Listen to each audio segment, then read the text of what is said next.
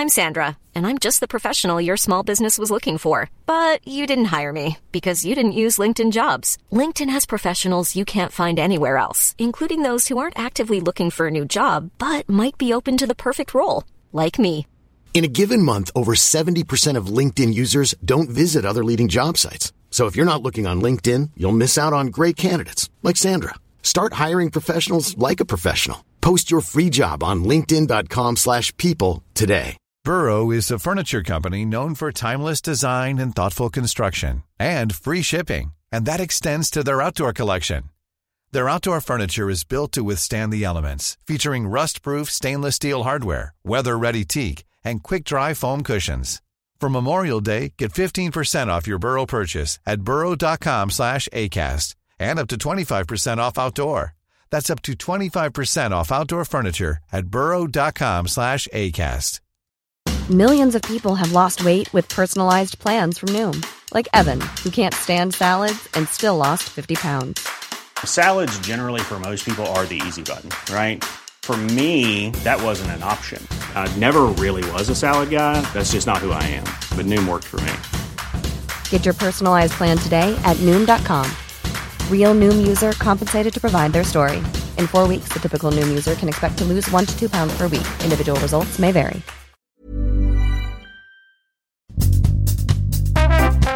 And welcome to History Rage, where we invite our leading historians to get angry about the altered facts and obvious bias within our public perception. The podcast where myth is struck out of the record for public good. I am your regular host, Paul Bavill, and I'm recording today live at the Gloucester History Festival, offering 150 talks over two weeks from the beautiful setting of Blackfriars Priory in the heart of this historic city. And continuing our special collection for the final weekend of the festival, I am joined by historian, president of the Gloucester History Festival, raider of the lost past, and dare I say a goth that may well have sacked Rome. Janina Ramirez. Nina, welcome to Oh, History thank you, Paul. It's a pleasure to be on this podcast. When I got the message saying the concept for this podcast that it's a rage about something that makes you really angry, I thought where to start. But we have managed to narrow it down a bit. And of Yeah. course, we are coming from a festival with all its ambient noise. So um, you've caught me in my role as lifetime president of Gloucester History Festival. Yeah, literally on the ground. Yeah, ne- next year you will be dictator for life. Oh, that's History it. I'm slowly working my my way up to demagogue. Yeah. well, I I first encountered your work with actually two of your TV projects is where I first stumbled across you. The first being Chivalry and Betrayal, if you can think about Ah. that far back. And then Dan Snow's A Year to Conquer England, which I believe, didn't you play the role of Harold Hardrada? of Harold Godwinson, Harold actually. Godwinson, I was a very ballsy Harold Godwinson. No, I mean, um, Chivalry and Betrayal, gosh, that's really going back. But that was, that was a big project to do Mm. because it was the first time the Hundred Years' War had been done.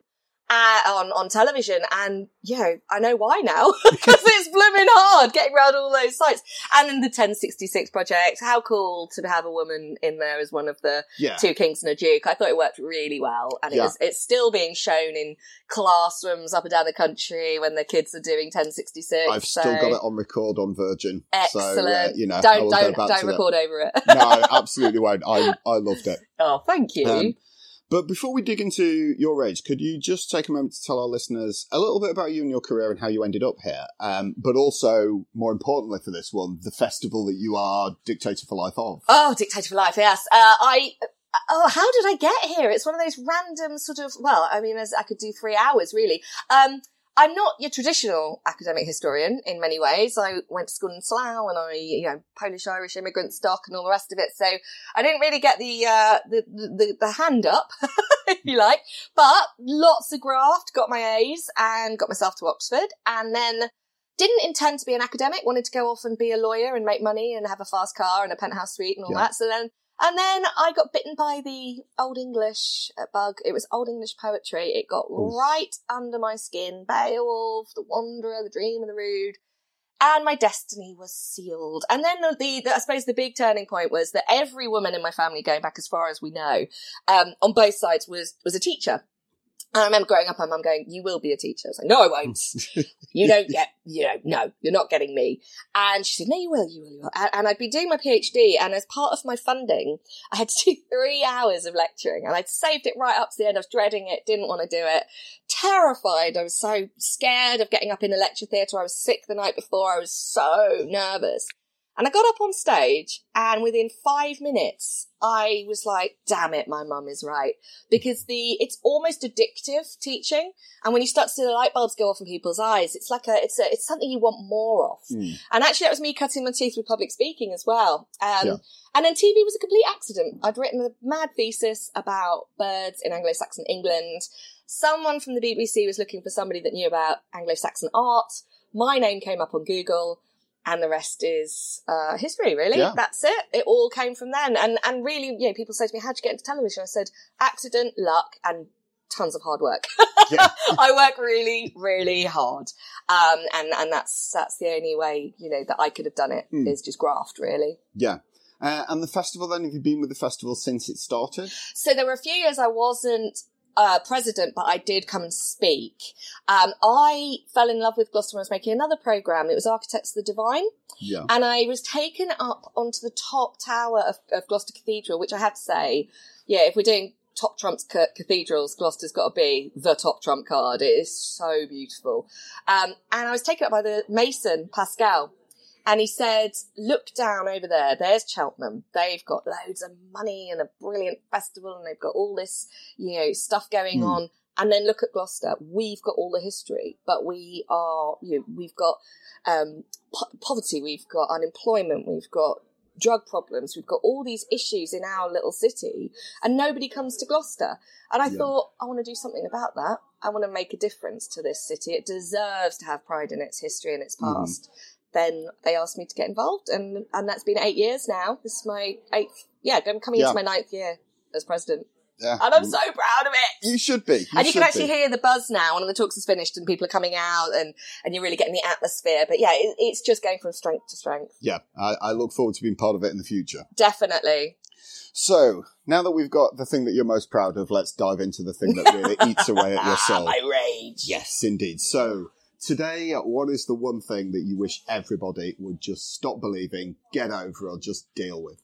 Yeah, okay. Uh, I had to narrow it down, uh, but I thought I'd focus on uh, the subject of my book, Femina, A New History of the Middle Ages Through the Women Written Out of It, and the rage that got me to write that book. And the rage was the assumption that women have always been uh, lesser than men across history, really. The idea that we're the second sex, always have been that's how it's always been, and that only recently are we moving towards anything approaching gender equality.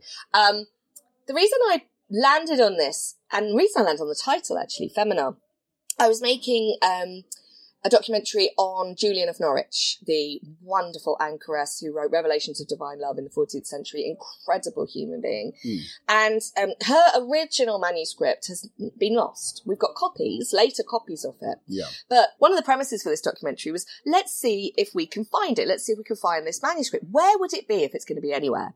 And we knew that it had travelled over to France with a group of English nuns. And we knew that during the French Revolution, the holdings of that convent that these English nuns were in were taken into municipal libraries, into local libraries. Um, and then we don't know what happened after that. So we started investigating libraries, uh, small, you know, town libraries. Yeah. And in a lot of them, there are still these boxes from revolutionary times where things were just sort of shoved in for safekeeping, but have never been fully catalogued or documented. So we're going through it. I'm in this particular one with a, a young curator, a very enthusiastic guy, and he's like, let me show you these things. And he shows me the uh, library listings, the, the sort of the receipts, if you like, of the books that are being held in the library at any one time. Yeah. And there's one uh, from the uh, 18th century, and it's got all these names. Uh, so 17th century, and, and it's got all these book titles. And then there's one from about 50 years later. And what you can see is they've used the original one as a model, and then they've crossed out all the books that have been lost or destroyed from the earlier library. Yeah. So this is literally book burning before your eyes. This is literally, you know, book banning happening in real time. And, and I'm watch, I'm looking at all the titles and there's a reason that some of these books have been destroyed and you can see written in the margin, sometimes it says heretical, witchcraft, sorcery, uh, unorthodox and sort of a line. And there was just this one and it was a line and it said femina written by a woman. And Oh, I thought, wow, Christ, Yeah. that's a reason to get rid of this book. Amazing. So that was my rage. I was so angry to have before my eyes an obvious example of women being actually written out off the record. Yeah. That I was like, well, what happens if we try and find them? What happens if we go back to the evidence, the raw evidence from the time? Can we find them? And um, dear friend Mark Morris had written uh, this wonderful book called The Anglo-Saxons a few years earlier. And justifiably, because he's using textual evidence, he said in his introduction, unfortunately, uh, uh, you know, as, as far as the textual evidence is concerned, it's impossible to tell the, the lives of medieval, early medieval women. Mhm. And I thought, and I, I saw that as a bit of a challenge. I was like, okay, well, if they're not in the text, can we find them in archaeology? Can we find them in art? Can we find them in the landscape? What can I do? What tools can I draw together to put these people who were there, 50% of the population, how do Yeah. I put them back in the picture? And what I discovered was revelatory. It was so extraordinary. Okay, so would you take as an opportunity then? And I appreciate you could go on for quite some time on this one. Uh, but tell us a bit about some of the people then that you've found that have been written out of the history and the ones that you've managed to put back in. Mm.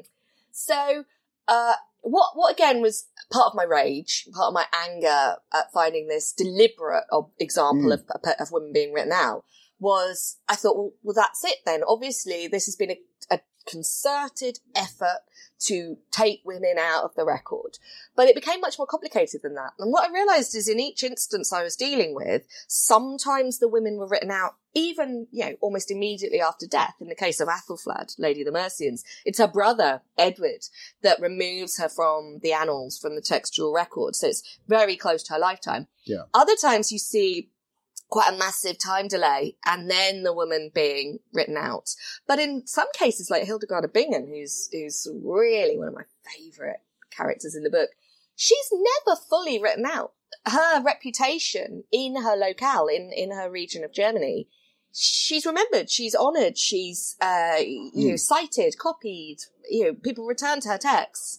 Um, and then you've got people who were never really written out, but were lost. So Margery Kempe, it wasn't until her book was discovered in the 1930s, the Book of Margery Kempe, this extraordinary medieval text, that uh, people realised she existed. Um, So what I ended up having to do was nuance the book to show that, you know, it's not, it's not a one size fits all that women did have agency and then they didn't. Yeah. There's, there's different ways to, to sort of weave the story. And, and each of the women tell a different side of that story.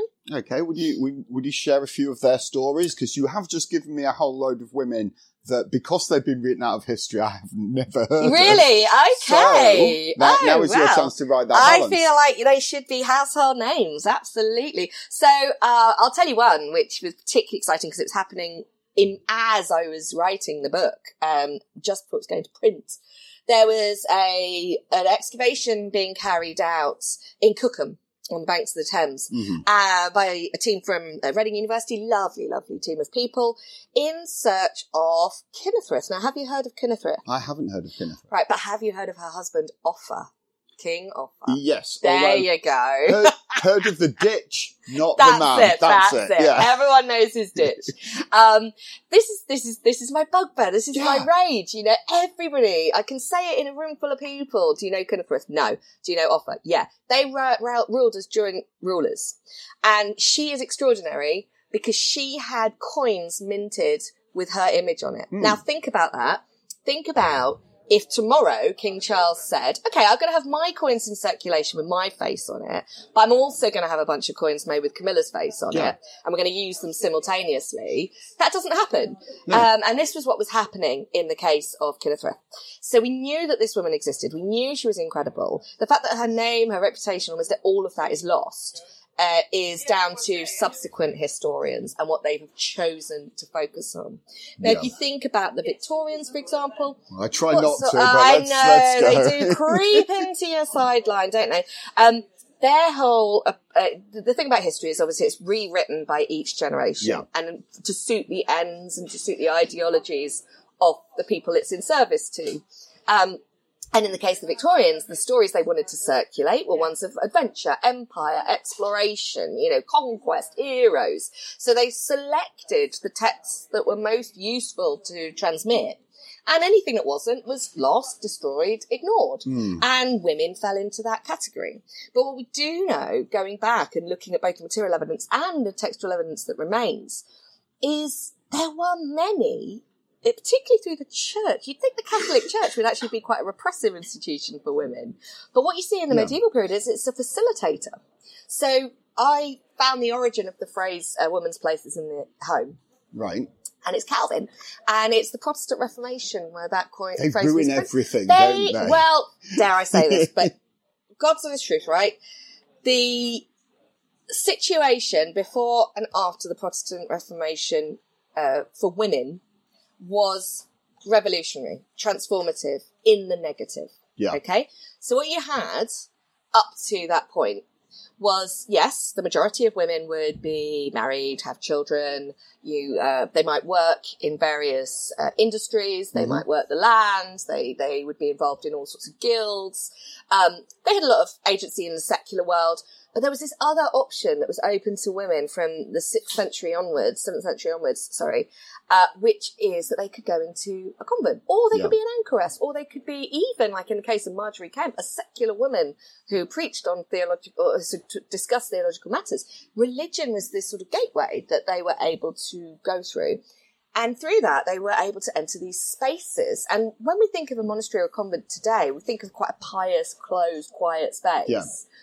That was not what a medieval monastery looked like. It was the heart of industry. You had crafts and, and Yeah. tooling, you know, all these things going on.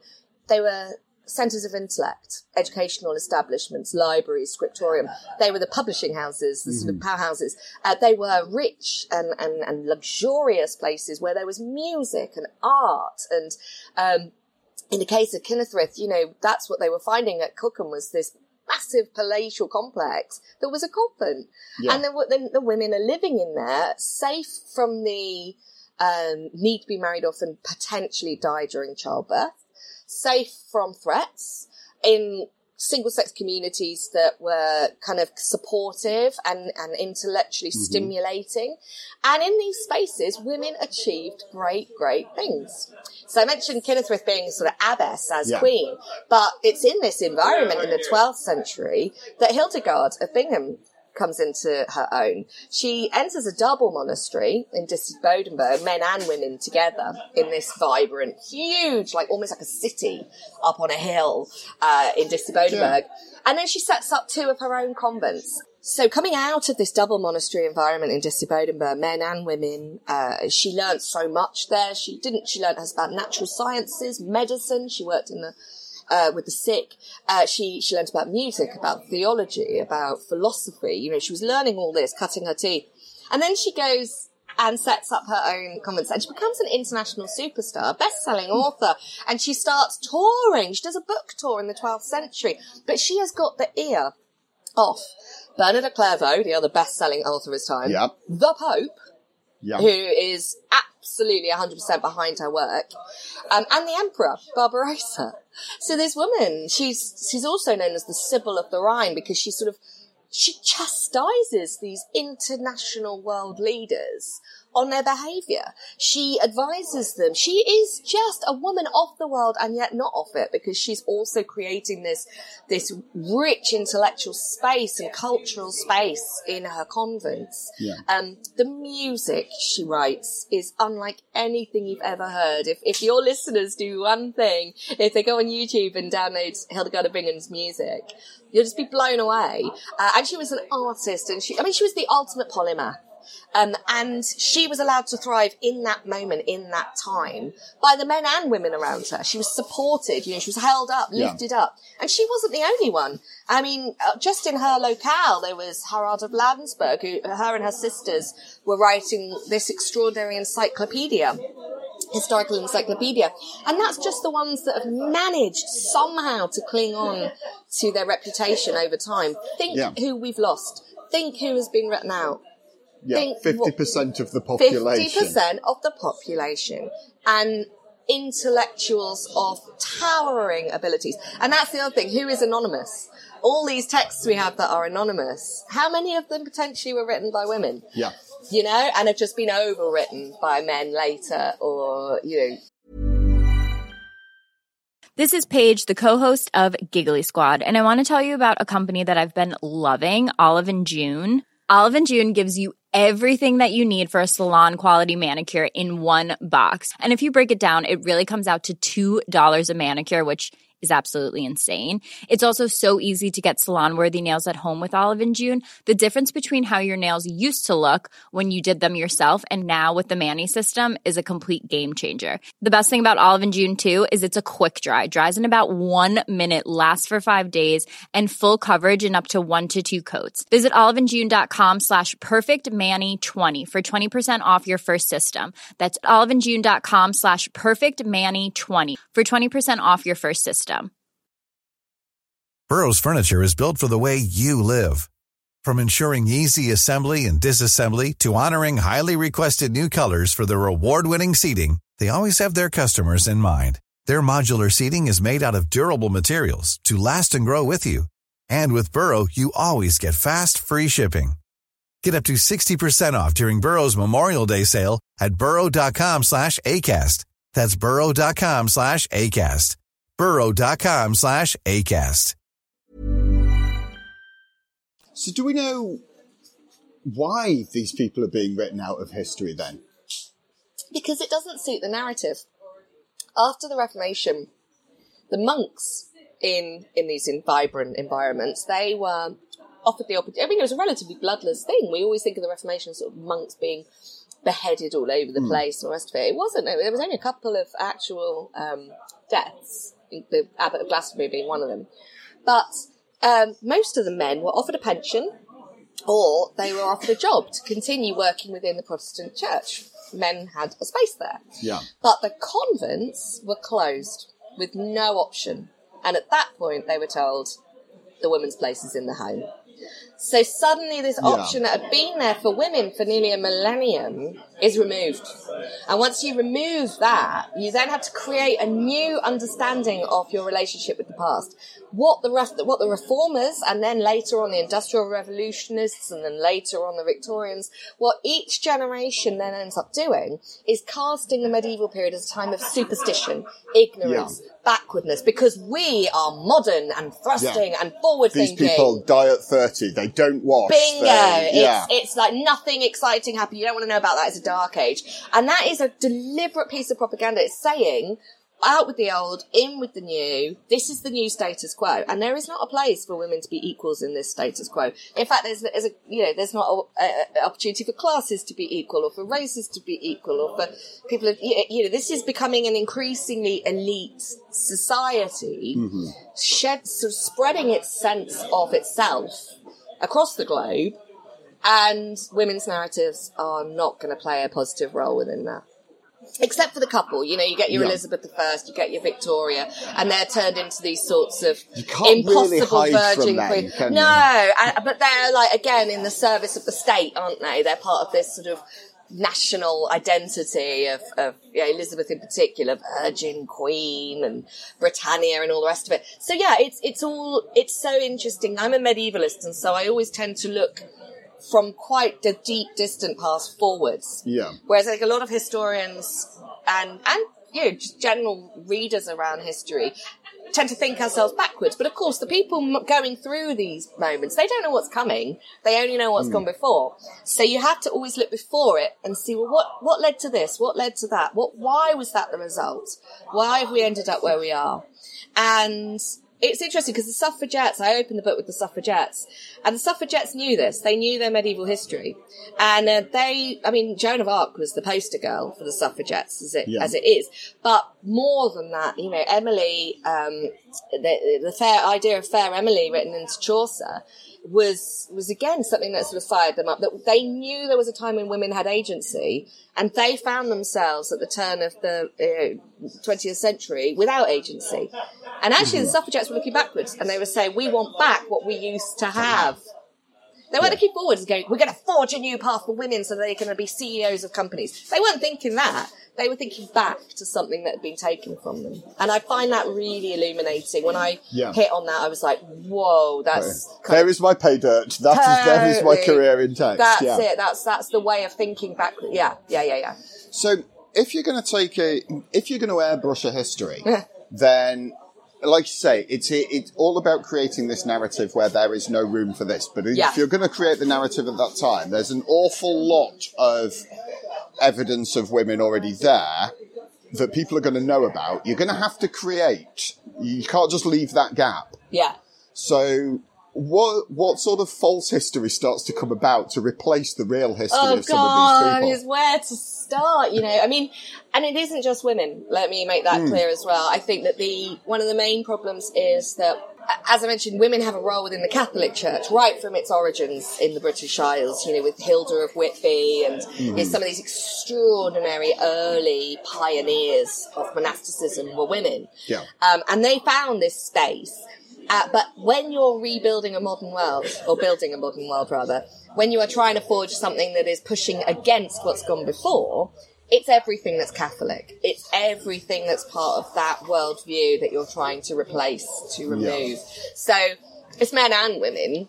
Uh, women, of course, are kind of a, an obvious uh, place to start. If it's written by a woman, get rid of that text. Don't copy it, lose it. Doesn't need to be preserved.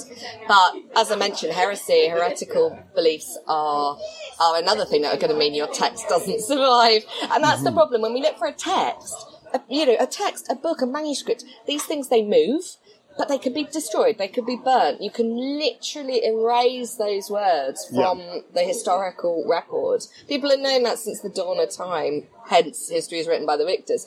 But you cannot erase them necessarily from the landscape Yeah. or from the land or their bones. And you can't necessarily stop metal detectorists picking up their brooches or their, you know, um, their objects that they worked with. So I think it's collecting the information together and it's also looking in unexpected places. So I mentioned earlier Athelflaed, Lady of the Mercians. She's Yeah. big in Gloucester. She, um, she is responsible for the blueprint of Gloucester as it is today. Extraordinary woman. You'll know her dad, Alfred the Great. Yes, heard of him. Yeah, so it's a similar thing, isn't it? It's Alpha and Kenneth again.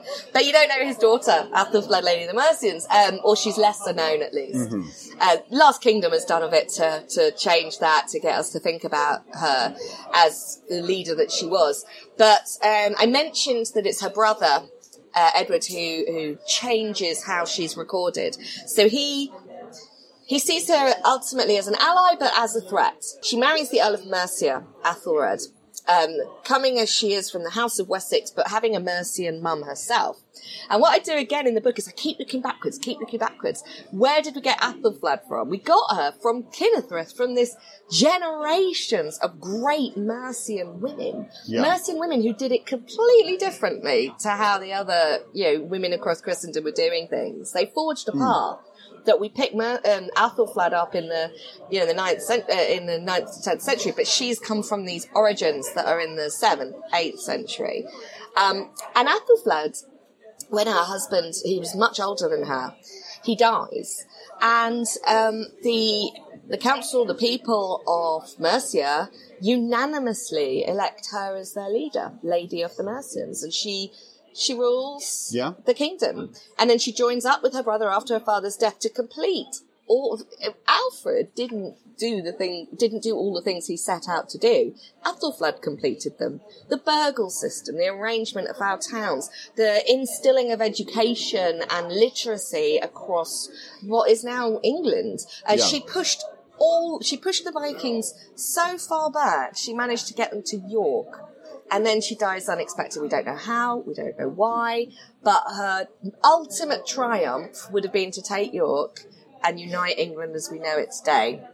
But her untimely death meant that it was her nephew, Athelstan, that gets that reputation. Gets that glory. And she's written out in the between. But she survives in the annals of the people she fought against, right?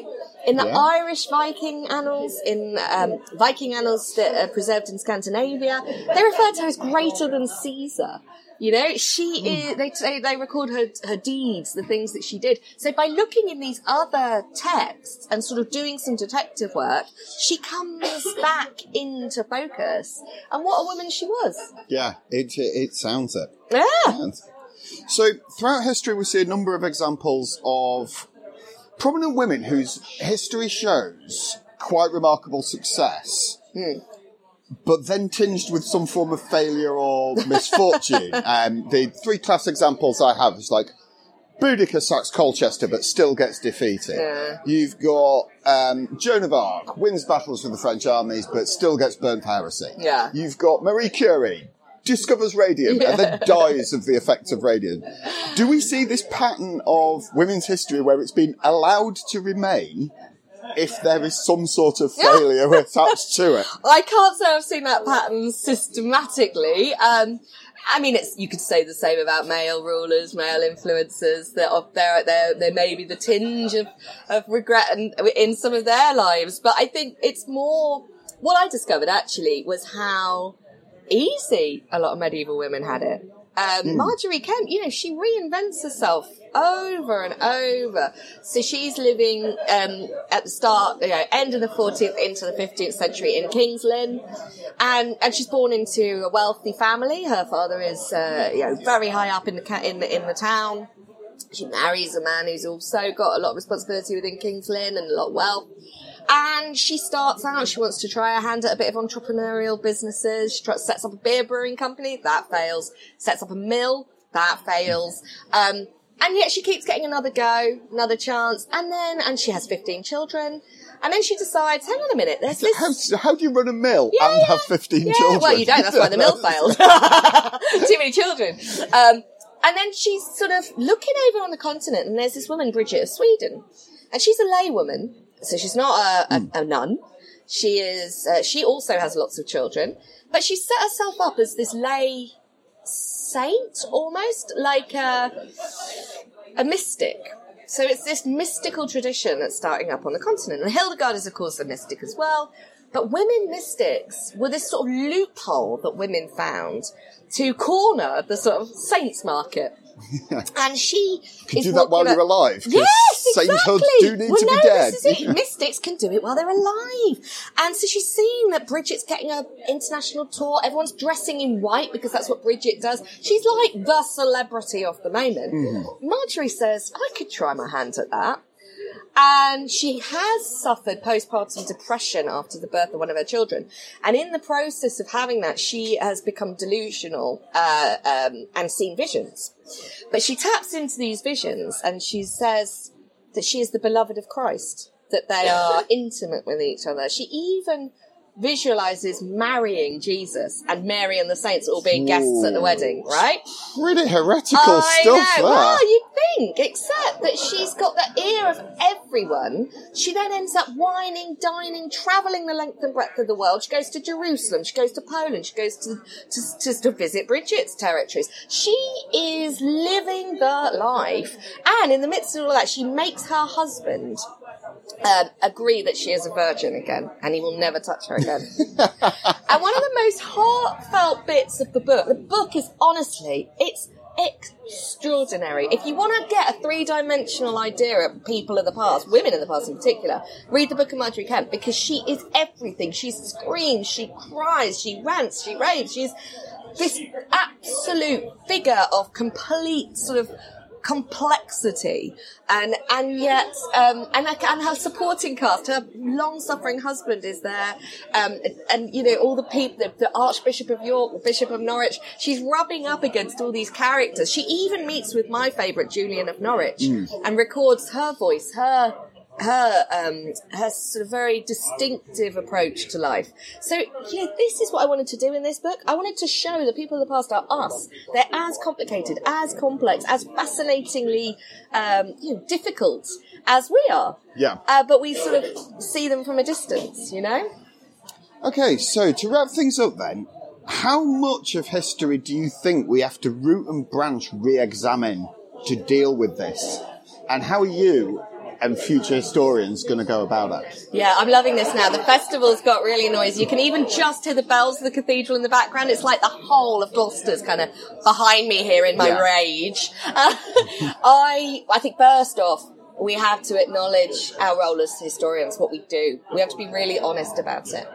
And you, you would get a sense in historical books, um, certainly of the 50 years ago, that the historian is the arbiter of truth, the holder of wisdom and knowledge, the, the, the one with all the facts and the mm. figures and the opinions. We are we are interpreters. We are storytellers. We are writing with our own agendas.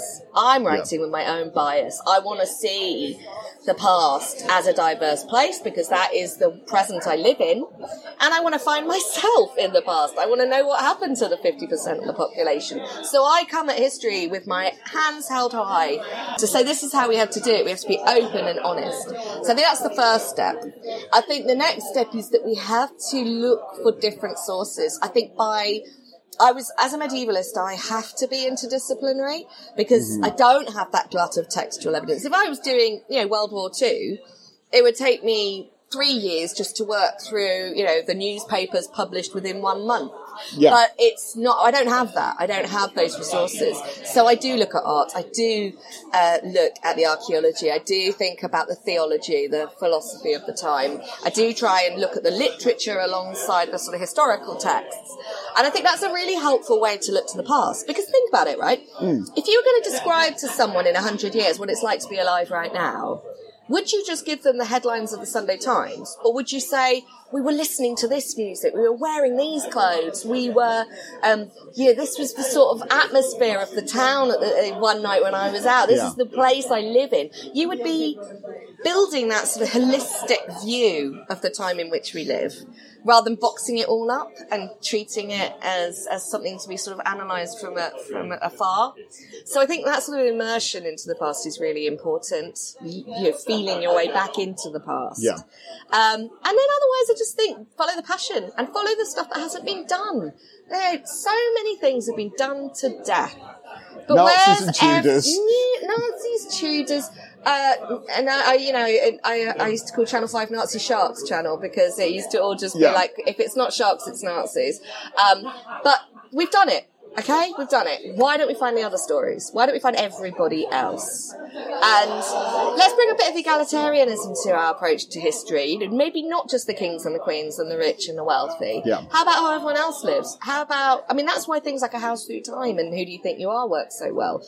We want to know where our own histories, don't we? Yeah, we want um, people we can relate to. Exactly. And we used to push those areas of history to the peripheries, local history, genealogy, women's history, uh, queer, you know, uh, queer history. These things used to be pushed to the edges, but now we can bring them into the main narrative and and and change this approach to the discipline from the bottom up.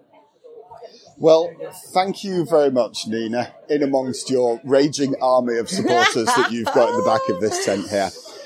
Have you had fun? I have loved it. I was quite better? polite in my rage, actually. I don't think I went too extreme. Yeah, you didn't swear um, I didn't swear, and I, I, do try to be balanced, but I do like the opportunity to just say, oh my god, can we look at this differently? Can we just have another go, yeah? Yeah. so hopefully that came across. If you'd like to know more about the subject, then you can start by reading Nina's book, Femina, uh, to which we will have a link in the show notes. It is available in the History Rage bookshop. You can follow Nina on Twitter at Dr. Janina Ramirez.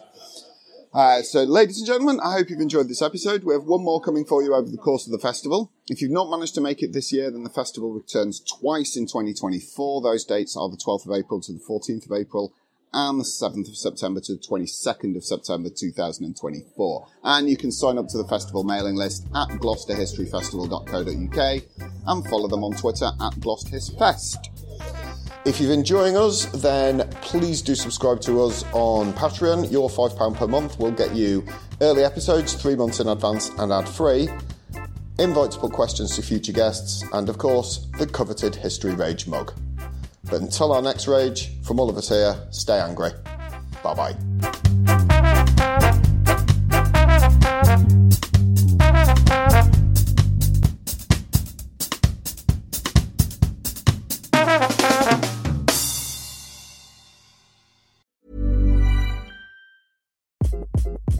Hi, this is Craig Robinson from Ways to Win, and support for this podcast comes from Invesco QQQ the official ETF of the NCAA. Invesco QQQ is proud to sponsor this episode and even prouder to provide access to innovation for the last 25 years. Basketball has had innovations over the years too. We're seeing the game played in new ways every day. Learn more at Invesco.com slash QQQ. Let's rethink possibility. Invesco Distributors, Inc.